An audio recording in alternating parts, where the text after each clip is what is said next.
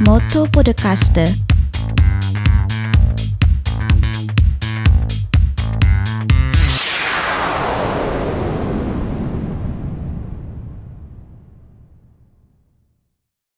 Sacco Aisuru Minasan Konnichiwa, la Roberto des Motto Podcast e Yokoso. Buongiorno e buonasera carissimi amici di Motto Podcast.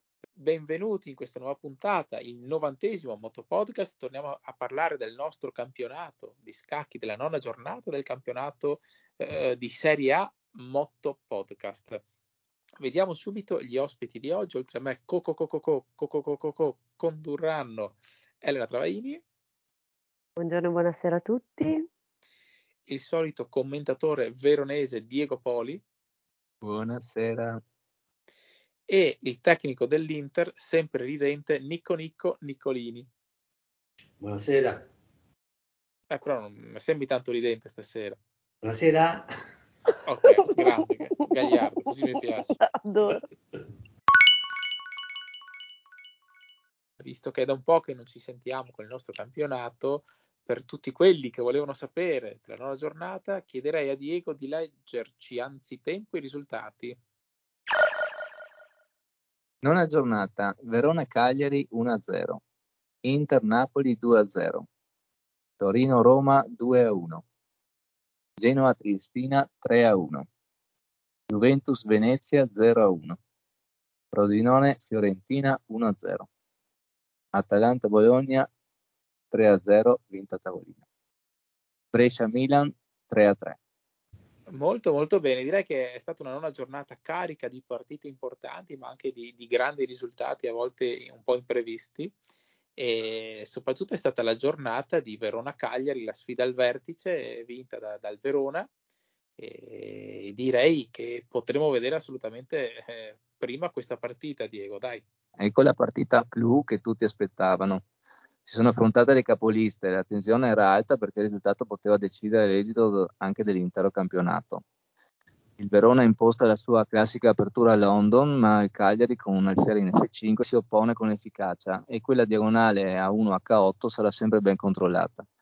Tanto che il Verona ha avuto difficoltà a sviluppare i suoi pezzi e, e appena ha potuto ha forzato il cambio di quell'alfiere. Da quel momento il gioco è diventato più aperto e Verona ha spostato il suo attacco sull'ala di Donna, riuscendo anche a incolonnare le due torri e la regina. E questa conformazione viene chiamata cannone di Alekin, che deriva dall'omonimo campione del mondo, che l'ha adottata per la prima volta, fra l'altro, in un torneo a Sanremo del 1930. Questa forza d'attacco è difficile da contrastare, ci sono tre pezzi incolonnati. Cagliari si è difeso bene, ma dopo un cambio di donne, il Verona si è creato anche un pedone passato in C5, sostenuto dalla Torre, eh, la cui spinta fino in settima e ormai inevitabile promozione ha costretto il Cagliari alla resa. È stata una partita difficile, mh, fino al medio gioco in equilibrio. E diciamo che la svolta è stata soprattutto questo cambio del fiere mi ha aperto il gioco. Certo.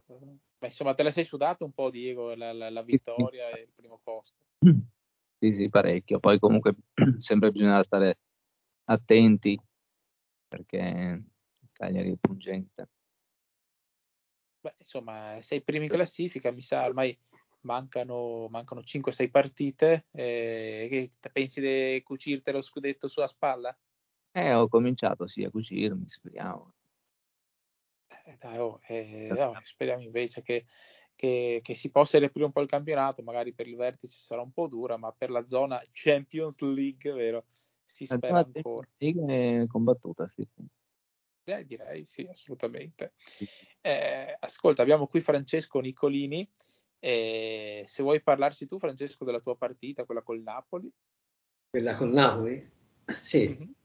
una partita rognosa partito male. Eh, ma, diciamo che il Napoli diciamo, non, è, non è ancora esperta nel gioco, però diciamo che mi sono lasciato andare un po' troppo anch'io. Abbiamo, ci sono stati errori in entrambe le parti.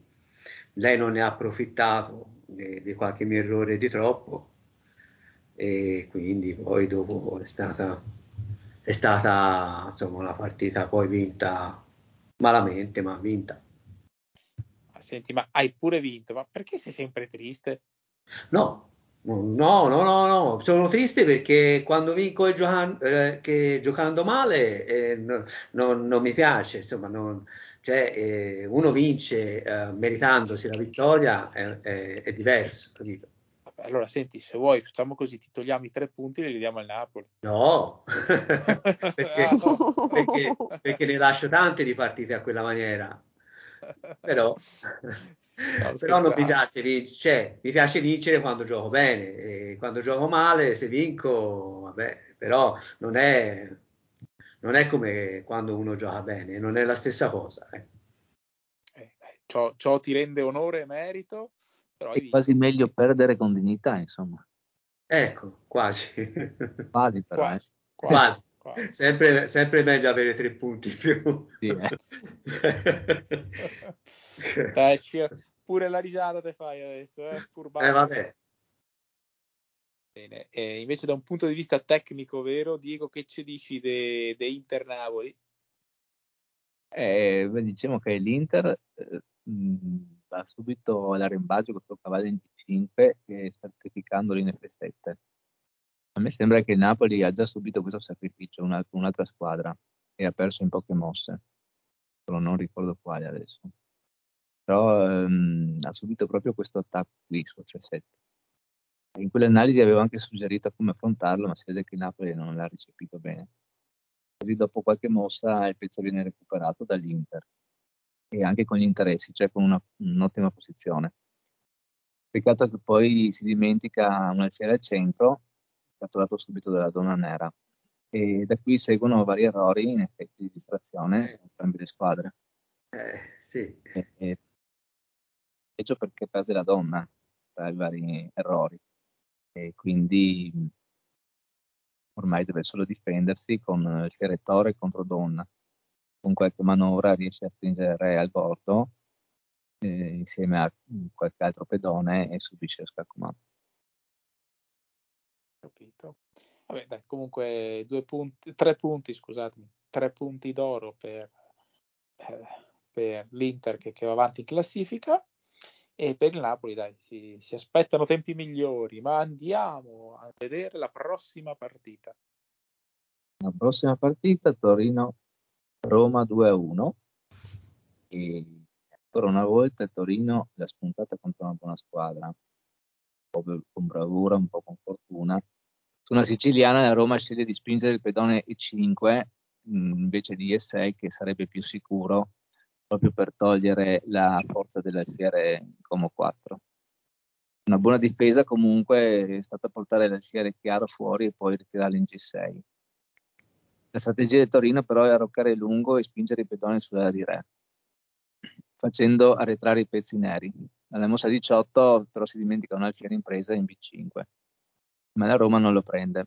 Così seguono vari cambi e la posizione del nero è troppo aperta. Difficile da difendere, arrivano attacchi da tutte le parti. E l'ultimo è quasi indifendibile, a meno di dare la donna, e quindi la Roma abbandona. Ma noi Sempre ringraziamo il tecnico della Roma che ci fornisce gli aggiornamenti delle classifiche, le, le, le compila lui e, e, arbitra molte partite di questo campionato e quindi gli vogliamo bene, caro Michele Colangelo. Complimenti comunque a, al Torino di Paolo Rivalta. Eh, procediamo oltre. Anche perché l'ho visto giocare ultimamente abbastanza bene la Roma, eh, però si vede qualche partita No, ma la Roma gioca anche bene, solo che ha dei momenti di distrazione, sì. perde qualche pezzo oppure perde l'occasione di mangiare qualche pezzo avversario. Eh, speriamo oh. che si ascolti questo podcast invece di quelli di Radio DJ. E, e, vuole solo ascoltare i podcast di Radio DJ e quindi che possa trarne beneficio, vero? Passiamo oltre. Abbiamo poi Genoa Triestina 3 a 1, mh, dove la Triestina riesce stavolta almeno a mantenere la parità in apertura per un po', poi perde un pedone nel 4 e, anzi poi prende un pedone in E4 che però era difeso e quindi perde un cavallo la Triestina. Il Genoa attacca al centro e riesce a catturare i pedoni centrali, aprendo le difese del nero, inchioda una torre sul re e quando perde anche l'ultimo cavallo Triestina abbandona. Diciamo che il Genoa ha giocato abbastanza tranquillo. Triestina eh, forse è stata la migliore partita del Genova di questo campionato, che adesso non mi ricordo se con questo va a 3 o 6 punti, però insomma, inizia a macinare un po' di punti a discapito della Triestina che mi sa che rimane ancora eh, a pancia vuota. Esatto. E va bene, va bene, va bene, va bene. Cosa segue poi? Segue una partita strana, un risultato inaspettato, una Juventus Venezia 0-1. Eh beh, è stata la, la, mia, posso dirlo prima che tu commenti Diego, una partita molto bella, per me molto sudata, ma ti devo ringraziare perché la settimana prima c'è stato Juventus Verona, se non vado errato, e quindi tu giocavi con il nero, io ho guardato quella partita e ho preso spunto, posso dirlo, oltre che a velocizzare molto le mosse per mettere in difficoltà sul tempo la Juventus e, e ho avuto la, la, meglio grazie a queste due combinazioni di, di strategia. Ma se ce lo sì. vuoi spiegare te. Tra l'altro, il, il Nero gioca la siciliana che è proprio una delle difese migliori, diciamo una delle poche che, che dà il Nero qualche chance anche di controgioco, di, anche di vittoria, perché il Nero partendo un po' svantaggiato perché non ha la prima mossa sempre difficoltà a trovare. E, ehm, è stata giocata molto bene anche dal Venezia, eh, con, con, appunto la, la, spinta del pedone in S6 che, blocca le, le iniziative dell'alfiere C4 e il Venezia spinge un po' troppo sul lato di donna, così aggredisce ma anche si indebolisce. E qui la Juve poteva guadagnare proprio la torre in A8 un torre a 4 minacciando la donna che doveva spostarsi e poi la torre veniva catturata. Ma la Juve perde l'occasione, il Venezia riporta la donna in casa sicura e la posizione torna a pari. Alla venticinquesima la Juve prende un pedone che sembrava gratis perché non difeso, ma il Venezia con una combinazione tattica e uno scacco guadagna una torre ma non basta, Venezia si scatena con un sacrificio in, con Alfieri in H3, poi lascia anche una donna impresa con l'idea che con il cavallo, dando il doppio, guadagna a sua volta la donna bianca. Mm-hmm. infine la Juve si decide a catturarla solo quando poi riesce a prendersi almeno una torre, ma il Venezia ne ha una in più e il finale è vinto. Dopo qualche manovra la Juve abbandona. Una bella partita equilibrata ma decisa diciamo soprattutto da quell'errore. L'errore del forchettone, scacco a re e torre dall'altra parte. E la mia regina si è pappata subito. Devo dire, eh, la Juventus è una squadra molto forte, non avrei mai pensato di vincere, ma eh, giusto appunto per quanto ho detto prima della tua analisi, sono riuscito a farla franca e, e a scalare un pochettino la classifica. Sì, quella, quella del Fiere su H3 non so se era necessaria, cioè non era sbagliato, ma non è che serviva tanto, dare un alfiere per due pedoni per aprire completamente. E poi anche lasciare quella, quella donna in presa è stata comunque una buona idea. Eh, eh, sì, perché io me la sarei rimangiata poi la sua e a me conveniva fare lo scambio avendo comunque una torre in più. E, certo. e quindi ho pensato così, però lei non ci ha boccato subito. No, no, ha visto che, che cambiando comunque non ci guadagnava l'ha fatto dopo che ha, ha preso una torre, ma ne avevi un'altra, quindi comunque sempre in vantaggio.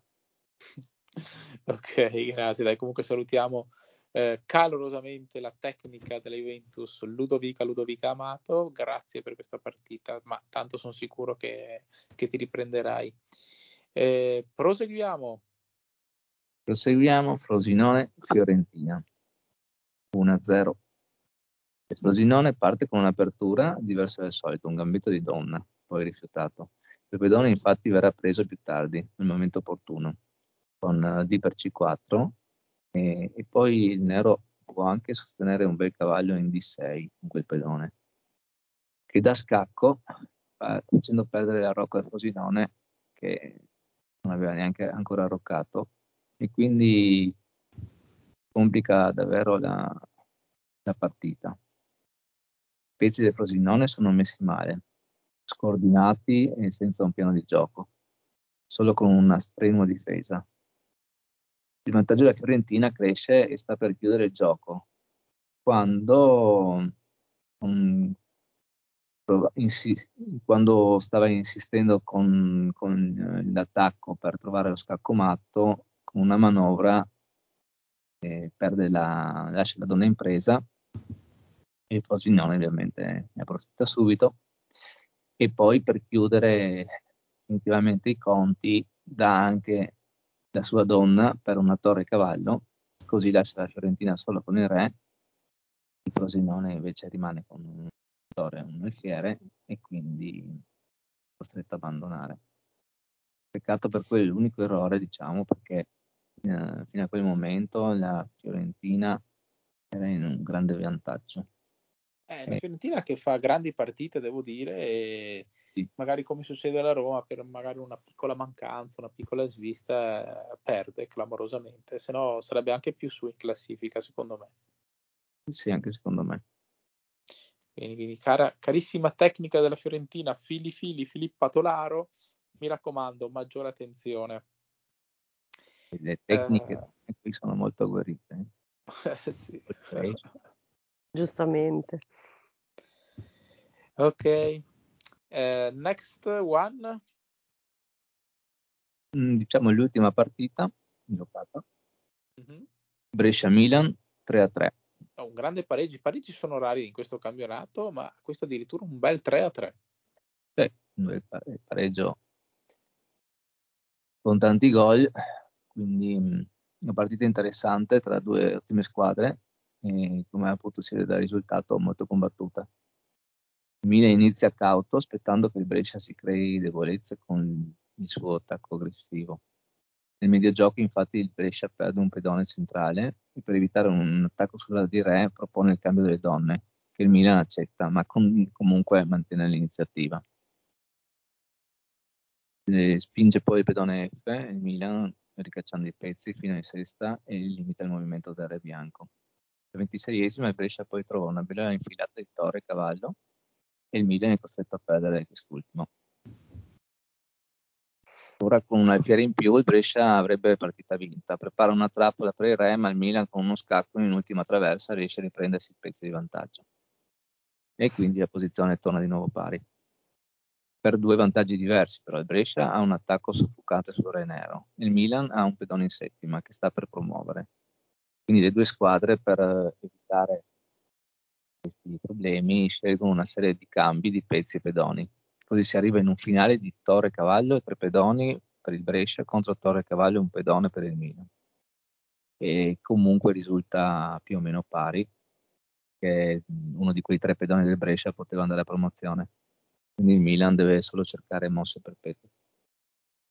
E quindi la partita è stata equilibrata, ci sono stati dei, dei cambi di vantaggi, ma alla fine il pareggio è, è giusto per tutte e due. Ok, sì, dai, sta bene un pareggio così, quando le partite sono anche belle si protraggono, perché un 3-3 vuol dire che sono andate ben oltre le 46 mosse, direi che, che ci sta tutto. Eh, la partita successiva era Atalanta-Bologna, Bologna-Atalanta non si, si è disputata, vince l'Atalanta a tavolino 3-0 per motivi che spiegheremo e quindi queste sono le partite e le analisi che compongono la nona giornata. Eh, Diego, sei il tecnico del Verona, devi sapere che recentemente sono stato a Verona con Elena per presentare un progetto di giù dal buio, siamo stati alla Gran Guardia eh, a, a, discutere di questo progetto, ma anche sul tatami. Eh, Elena, vuoi parlare di questa cosa? Allora sì, è stato un evento veramente bellissimo.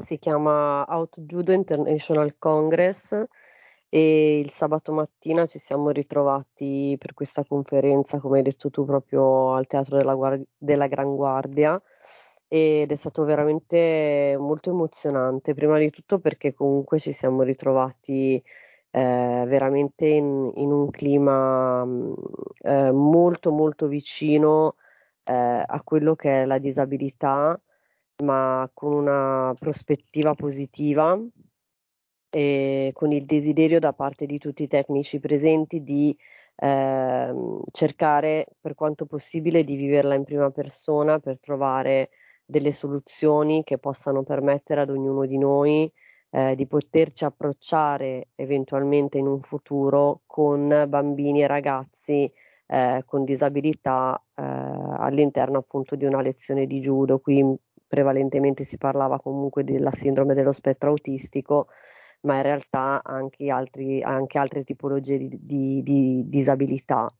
Per me è stato molto emozionante eh, e ammetto anche di essermi commossa più volte in realtà durante la conferenza perché ci sono stati degli interventi anche da parte delle mamme di questi, di questi ragazzi, di questi bambini che eh, in particolar modo appunto con Luigina Desopo eh, stanno seguendo questo percorso in Italia e, e il pensiero di una mamma che vede il figlio incluso ed inserito grazie allo sport in un contesto di normalità credo che sia la più grande delle gratificazioni, no? E per noi che comunque eh, ci impegniamo per raccontare che cosa voglia dire la disabilità all'interno dello sport, eh, sia un, un, onore, un dovere, eh, quello di mh, poter portare la nostra esperienza in modo tale che anche altri maestri possano comprendere che cosa vuol dire approcciarsi alla disabilità e imparare a, eh, appunto ad avere a che fare con i ragazzi nel miglior modo possibile. Quindi un'esperienza veramente eh, di, di, grande crescita, ma secondo me prima di tutto di grande, grande umiltà. Il fatto che poi fosse a livello internazionale ha dato un ulteriore enorme valore a questo tipo di esperienza perché ci siamo comunque confrontati con eh, maestri di altissimo livello, parliamo comunque anche di eh, cinture che superano abbondantemente il sesto Dan, eh, ex campionesse olimpiche e, e, e, vedere come ognuno di loro con una cultura diversa, una lingua diversa, però parli, parli esattamente la stessa lingua quando si tratta di bambini e di ragazzi con disabilità è, è stata un'emozione grandissima. L'esperienza della domenica sul tatami eh, anche quella per me è stata un grande insegnamento. Mi è piaciuto tantissimo vedere lavorare questi maestri, ognuno proprio con, con i suoi metodi. Siamo diventati dei pirati, delle palle di cannone, ci siamo messi a giocare con dei dots colorati, insomma, veramente ci siamo proprio messi nelle condizioni reali della disabilità del bambino e del ragazzo per trovare la soluzione migliore e vedere comunque, ripeto, persone che hanno raggiunto dei livelli così alti, no? dei maestri comunque di, di grande rilievo, eh, fare qualsiasi cosa, anche la più banale, oppure mettersi a cantare, cioè eh, veramente ha rappresentato un, un, un'umiltà, una condivisione che, che bisognerebbe mostrare molto di più l'esperienza della, del judo al buio è stata bellissima, è stata molto molto apprezzata, Roberto eh, è stato un ottimo tecnico, un ottimo insegnante, eh, un grande esempio di resilienza e di forza di volontà. E tutti hanno apprezzato moltissimo questo tipo di lezione, si sono anche resi conto di quanto in realtà sia difficile la gestione dello spazio, quanto sia importante comunque il contatto, la spiegazione più appunto prestando attenzione alle parole, quindi verbale e corporale e mh, mm, il fatto comunque di imparare a gestire sia il proprio uke che il proprio tori, ma anche avere attenzione per tutte le altre diciamo coppie di, di atleti che, che ci stanno intorno hanno avuto delle grandissime difficoltà inizialmente, soprattutto in quelli che potevano essere esercizi a corpo libero, la corsa o altro, insomma, eh, poi sono diciamo delle situazioni che io avevo già visto in precedenza attraverso la danza, quindi questo blocco iniziale che ovviamente c'è quando immerge una persona nel buio, però se la sono cavata molto molto bene, tant'è che stiamo ricevendo delle ottime referenze che ci permetteranno, io spero, di poter proseguire con questo percorso insieme anche a livello internazionale. E, ma credo che sarà sicuramente così perché la prima referenza comunque ricevuta è stata quella di eh, Emanuela Pierantozzi che è una ex appunto campionessa olimpica che eh, veramente è rimasta colpita dal nostro operato le altre stanno arrivando e arriveranno un po' da tutti i vari paesi europei che erano presenti. Però veramente di cuore è stata un'esperienza che mi ha arricchito proprio tanto, tanto, tanto come persona e mi ha insegnato tanto. È stato proprio bello. Beh, eh, hai spiegato tutto a, al meglio, io non, non saprei cosa aggiungere se non che grandi emozioni sia sul, sul, sul teatro, scusa, sul palcoscenico del teatro quanto sul tatami, eh, giornati, giornate indimenticabili assolutamente. Viva lo sport eh. e viva il judo. Poi anche Diego che, che, è un ex judoka ma che lo pratica ancora, eh, saprà anche lui quanto, quanto sta alla base del judo, anche la filosofia di vita e il miglioramento dell'individuo che sono cose grandiose. Sì, sì, sicuramente mm, sono tutte, tutte fasi che ho vissuto, eh, sia, sia, emozioni, sviluppo e eh. della pratica e, e anche della, delle, delle, sensazioni, delle emozioni con il tempo, eh, stando a contatto proprio con, con tutte, tutti i vari tipi di, di persone, malmodottati, ipovedenti, non vedenti, e ho conosciuto anche persone che hanno altre, altre disabilità, anche ragazzi down. Abbiamo conosciuto squadre in Emilia Romagna, scuole che avevano questi ragazzi che li facevano pareggiare, qualche difficoltà, ma comunque sono, eh, il judo riesce a, a trasmettere delle cose che, che anche semplici parole non, non riescono a dare. Oh yes, oh yes. Tieni yes. in considerazione, Diego, che io ero l'unica cintura bianca lì dentro con quattro lezioni di judo. Cioè, praticamente mi sentivo super mega imbarazzata, timida. Ma guarda che hai fatto la tua bella figura, assolutamente. Abbiamo pure fatto un randoli assieme eh, davanti a tutti. È stato molto Hai bello. detto a Elena qual è l'ultima cintura del judo, la più alta di tutte? La No. bianca, bianca e rossa. Beh, al momento sì, la- l'ultima è la bianca e rossa, ma si No, ottiene dal ma sesto dopo da... la bianca, la bianca e rossa, C'è la rossa, però. c'è la rossa e dopo l'ultimissima cintura, la più, la più grande in assoluto, è di nuovo bianca. Questo Oh, vedi, Ma vedi, dai. ma io Diego ti adoro. Oggi hai preso un miliardo di punti con Non me. ho Ma deciso se- io, è così, eh. Ma se prima era il tecnico dell'Inter per l'accento toscano. cioè, l'ha deciso Gigo Roccano, l'ho detto io. Dai, Però- Robby, non, allora non fare il geloso, sai che tanto sei sempre tu il mio preferito fra tutti. Ah, Va bene? Così sei contento? solo devi imparare a parlare toscano perché se- per essere proprio completo. Esatto, sì, devi imparare a parlare toscano come Niccolini e a ballare come Diego, va bene? Poi sei a posto. Poi sono a posto. Mamma Poi sei a posto. Va bene, va bene. Allora, prima di concludere e di parlare anche con Nico Nico Nicolini della nazionale italiana, quella vera di calcio, vediamo un attimo la classifica alla nona giornata. Classifica, la nona giornata. Primo da solo, questa volta a 27 punti il Verona, a 24 il Cagliari, a 21 punti abbiamo l'Inter, Venezia e Torino, a 17 il Milan, Rosinone 16, Juventus 15, Brescia 11, Atalanta 10, Genoa e Roma 9, Fiorentina e Napoli 6, Triestina e Bologna 0. Eh, qualche giorno fa l'Italia ha perso i playoff per la qualificazione ai mondiali di calcio in Qatar perdendo in extremis contro la Macedonia del Nord. Eh, e niente, Francesco, tu cosa ci puoi dire? Tu che sei un amico di, di Mancini, perché come te è, allenato, è stato allenatore dell'Inter. Ma che c'è da dire? Io penso che peggio di così.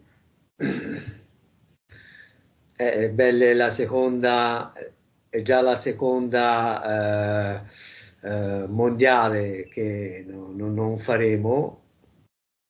Hmm. quindi, quindi c'è, c'è proprio... Eh, cioè, Nessuno se lo aspettava perché cioè, da, da, campioni d'Europa, eh. illusi da un mondiale buttati fuori dalla Macedonia.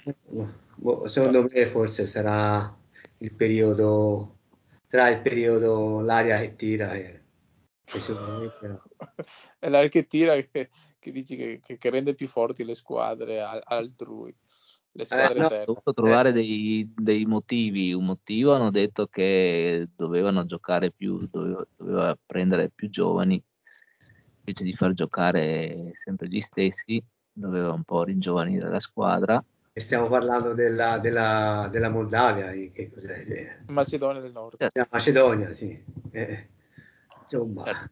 però, beh, però noi, penso... siamo, noi, siamo, arrivati a questo punto di dover fare uno spareggio perché abbiamo pareggiato anche altre squa- con altre squadre abbastanza deboli. Sì. Eh. Abbiamo fatto altri pareggi e quindi non abbiamo giocato bene anche altre partite, non solo queste. Sì, non solo queste. Sì. Quindi speriamo anche di uscire, ma sì, sì, assolutamente. È una cosa che, che, che, noi italiani, proprio a livello di squadre calcistiche, ci viviamo sugli allori, beh, dicono abbiamo appena vinto l'Europeo, vuoi che non andiamo al Mondiale? E invece... Ma eh, questi ormai, ma al Mondiale sono, uh, sono già de, de, 16 anni che, che, si fa il flop al Mondiale. Eh. Cioè, eh, anche, cioè, l'ultimo l'abbiamo vinto nel 2006 se non vado errato poi e, poi, e poi tutti i flop c'è stato due flop e questi due non, non li giochi neanche mamma mia, mamma mia. Eh, eh, sì, ma, ehm, secondo me ci, però da tanti anni ormai ci sono troppi giocatori stranieri nelle squadre di club e quindi gli italiani fanno fatica a, a crescere, no?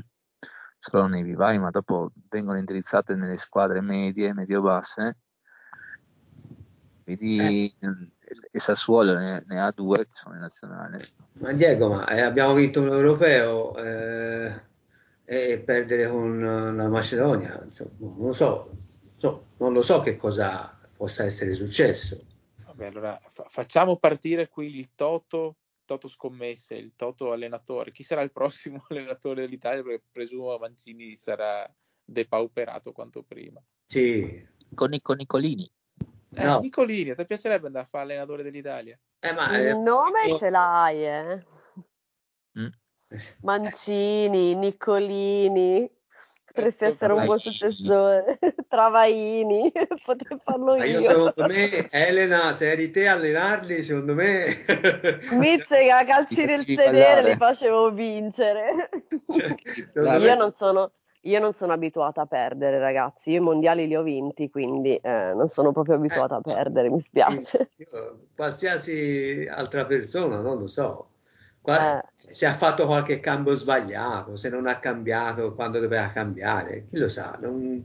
Doveva cambiare scarpe invece che quei tacchetti con i Swarovski. Eh. Eh, sì. Io nella vita non perdo mai e lotto sempre per quello che voglio, sappiatelo. Eh, sarà anche questo che si vede che non erano abbastanza determinati. Eh? Saranno andati là un po' boh, così. Beh, il periodo diciamo che mentalmente è difficile un po' per tutti, secondo me. Sì, non so neanche con quale grande voglia, con tutto quello che sta succedendo, sinceramente uno va a farsi la partita di pensiamola, calcio. Pensiamola su, eh, così, voglio dire che dire è perché scusa quelli della Macedonia del Nord allora eh, caspita hanno fatto il risultato della vita però anche loro a maggior ragione dovrebbero essere ai mondiali la Macedonia del Nord. No Dio te. Fa un po' eh, di... gli è andata a de- sedere no? Scusa. Boh. ah, scusa Roby nel judo eh, chi, erano for- chi era forte prima? Giapponesi Beh, all'inizio i giapponesi, poi i francesi sicuramente. Poi sono venuti su degli atleti forti tipo Azerbaijan. In qualche anno sono, sono, diventati uno squadrone forte. Come mai? Perché sono comunque paesi che fanno il culo lì veramente. Cioè, Hanno più determinazione, Diego, perché per loro può essere uno spiraglio, capito? Mentre noi siamo abituati ad avere tutto. Eh, le Olimpiadi diventi ricco. Eh sì, eh sì. Eh... Adesso però sono cambiate alcune cose nel, nel, nel mondo del sport, sportivo per, per, i disabili visivi soprattutto, ci sono solo due categorie, non ce ne sono più tre, quattro come una volta, c'è solo ciechi e solo ipovedenti e lì sarà un po' più dura per gli ipovedenti, oserei dire. Però eh, sì, si starà a vedere, dai. Eh, comunque, giusto prima di, di, salutarci e vedere la prossima giornata, i prossimi mondiali di calcio saranno fatti nel Qatar, si giocheranno in inverno, quindi non più in estate, ma eh, cosa ne pensate di un mondiale disputato in inverno e nel deserto praticamente? Che domandona, cioè silenzio. Silenzio di tomba, mi sentono le balle di fieno. Anche perché non ci siamo. Io mi trasferirei là nel deserto, al calduccio d'inverno, promossi. Al calduccio, un deserto? Ci non credo. fa calduccio. No. La notte no. Eh, vabbè. Dove, dove alla fine, non dove nei posti più belli. Beh, quello sarà anche un bel posto, ma tutte, cioè, non, non, c'è la tradizione del calcio. No, non so neanche se il Qatar che ospita si sia qualificato o se sia qualificato di diritto. Non anche quello del calcio. Non so neanche no, dai, cavolo, sapranno sì cos'è il calcio. Adesso, alla eh, sabbia lì nel deserto. No, dai, adesso avranno degli stadi anzi che saranno eh. molto belli sicur- sicuramente. Mm. e, e, Hanno, eh, so, avranno i campi meglio dei nostri di certo. No. dieci anni no, sì, sì, cioè uno dei paesi più ricchi al mondo il Qatar okay. ma sì se no al massimo lo fanno solo al momento ragazzi. Anche a miseria. Sì, e lì fanno crescere le erbe anche nel deserto davvero eh. sì sì. Allora, allora domani eh, andremo a scrivere una bella lettera alla FGCC eh, chiedendo vero, che i prossimi tecnici e staff della nazionale siamo noi quattro e che ci paghino pure profumatamente per sollevare le sorti della nazionale. Sì. Bene. 2% di che danno a loro. potremmo, Facciamo potremmo anche... imparare anche scacchi però. Eh. Eh, eh beh, sì eh, proporremo che lo stipendio di Mancini eh, sia dimezzato e diviso in quattro parti tra noi quattro e, e la facciamo andare meglio la nazionale, secondo me. Dai. Oh, io mi, mi, occupo della parte di coaching eh, motivazionale. ok. Io quella del judo al buio. Eh, Diego Scacchi, Nicolini fa il fisioterapista. Esatto,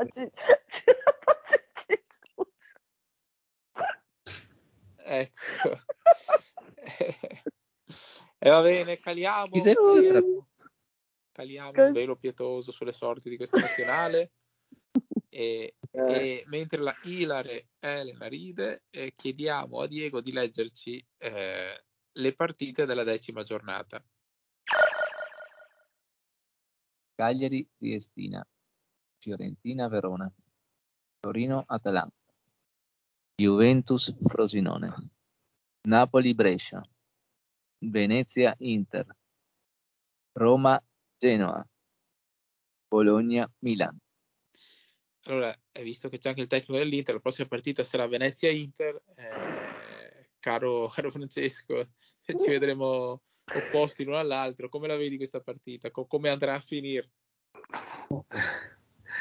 Avendo visto la partita della Juve, perché sono andato a vederla, eh, Ma eri allo stadio? Eh, sì, eh, insomma, è temibile la cosa. Mamma mia, eh, Mamma mia come sta. L'affronteremo con le dovute cautele. Cioè, tu, tutta, tutta, la trasmissione ha avuto la voce ultra mega triste, sembrava che ti avessero picchiato, bastonato a sangue. Adesso nei saluti finali sei, sei ridente come, come Pasqua. No, si capisce perché. Sarà perché c'ho la palla di vetro. Eh, palla di vetro. Desmarowski. Eh, allora, allora, ringraziamo come sempre eh, Diego Poli per le, per le sue radio telecronache. Grazie a voi, buona serata a tutti. Ringraziamo come, e come ogni, ogni puntata la co-conduttrice Elena Trovaini. Grazie a tutti, buonanotte. E l'ospite speciale di questa sera, l'allenatore dell'Inter, nonché prossimo allenatore della nazionale, FGC, Nico Nicco, Niccolini Francesco. Grazie Francesco. Grazie a voi, buonanotte. Buonanotte a tutti, alla prossima per la decima giornata di campionato e per i quarti di finale della Coppa Italia. Ciao a tutti! Ciao a tutti! Ciao! Ciao! Motto